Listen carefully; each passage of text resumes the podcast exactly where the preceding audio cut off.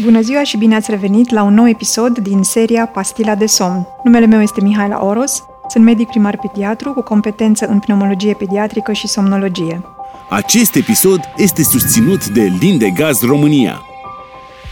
Am discutat în episoadele anterioare despre modificările respirației din timpul zilei și din timpul somnului și despre consecințele acestora. Astăzi vom completa acest puzzle adăugând tendința actuală de a privi nasul și bronhile ca părți ale unei căi respiratorii comune funcțional, respectiv de a considera relația bidirecțională între rinită, apnee de somn și astm. Care sunt valențele practice? Aplicabilitatea acestei discuții este reprezentată de faptul că, dacă sindromul de apnee în somn de tip obstructiv este un factor de risc pentru acutizarea astmului, tratarea unei tulburări va duce la un control mai bun al celeilalte și invers. În apnea de somn, căile respiratorii superioare, adică la nivelul nasului și gâtului, sunt parțial sau total blocate în timpul somnului.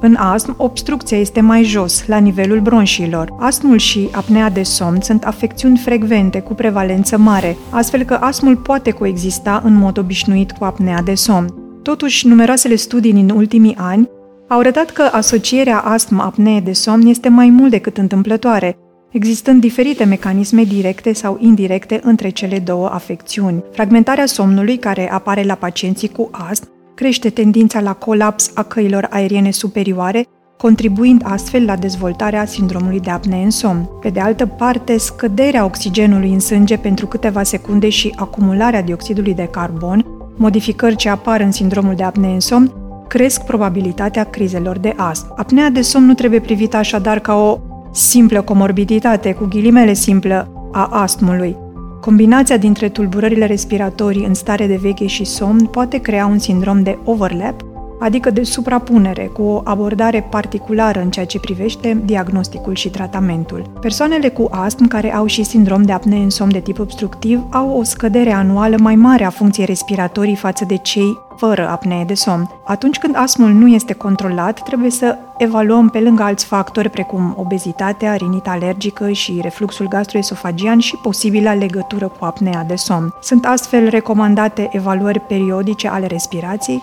atât pe timpul zilei, cu spirometrie, cât și în timpul somnului cu polisomnografie. Spirometria este un test util în măsurarea limitării fluxului de aer, practic măsoară capacitatea unei persoane, adult sau copil, de a inhala și de a exhala un volum de aer într-un interval de timp. Publicații recente subliniază faptul că monitorizarea respiratorie nu se raportează doar la afecțiunile respiratorii, ci pot identifica persoanele la risc și pentru alte afecțiuni cronice, în special cardiovasculare și metabolice. Măsurători repetate spirometrice pe parcursul vieții, efectuate în copilărie, adolescență, vârsta adultă, pot identifica persoanele cu risc de a suferi mai multe afecțiuni cronice, atât de origine respiratorie cât și non-respiratorie. Spirometria merită astfel să fie considerată un marker al sănătății globale și să se alăture celorlalți indicatori mult mai cunoscuți precum măsurarea tensiunii arteriale, indicele de masă corporală,